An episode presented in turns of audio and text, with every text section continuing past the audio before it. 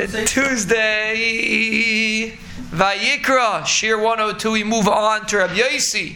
We're trying to find Derech Yeshara Sheyidbak Baha Adam. So Rabbi Yeshua said, a Chaver Toiv. Rabbi Yossi says a Shachain Toiv, which is interesting. That means even if he's not your friend, a a um, a, a means someone that you hang around with. Last night, Baruch Hashem, uh, Rabbi Eli Schmelzer said a beautiful vart front of Mishua Soloveitchik. He said over that he lives in uh, he lived in Florida, and he always felt like a little guilty that he lived in Florida. He didn't feel that was before the days that everyone was moving to Florida. So he asked of Mishua. He went to Mishua, and he told him he lives in Florida. He feels a shtickle bad, and Mishua told him he's mekana him. He's jealous of him. He lives in Florida. He said, "Why?" He said, "Because he lives in a place that he knows he's different than everybody else."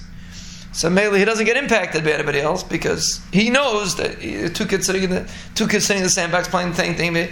One guy understands that I can't learn from this kid. He's a different, I'm a different level than him. I'm not the same thing.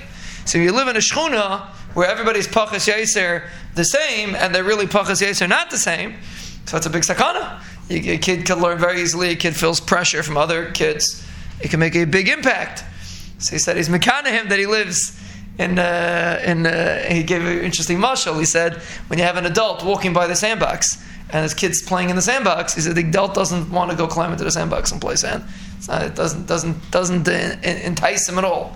He says that's how that, that was in Yeshua's The person lives in a place where he realizes that everybody else is different. It doesn't have an impact on him.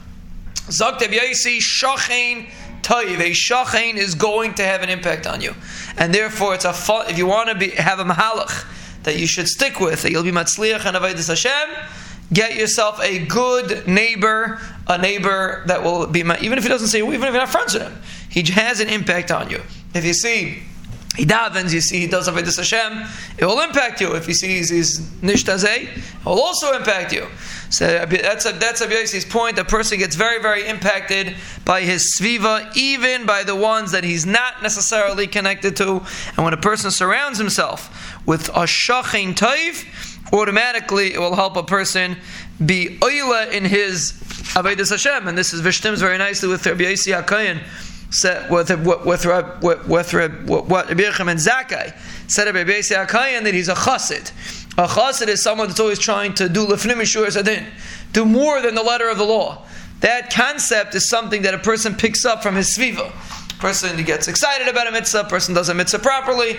You know what? For one person is a davar pashat, for somebody else is a big chiddush. Oh, you get expensive lulav. Yeah, everyone buys an expensive lulav. These kind of things are very much dependent on a person's sviva, and therefore Rabbi Yossi, who was involved in the sviva, was he personified the concept of being a chassid, of going lefnim sadin, of going beyond the letter of the law. A little bit of a smach to where Rabbi Yossi uh, personified.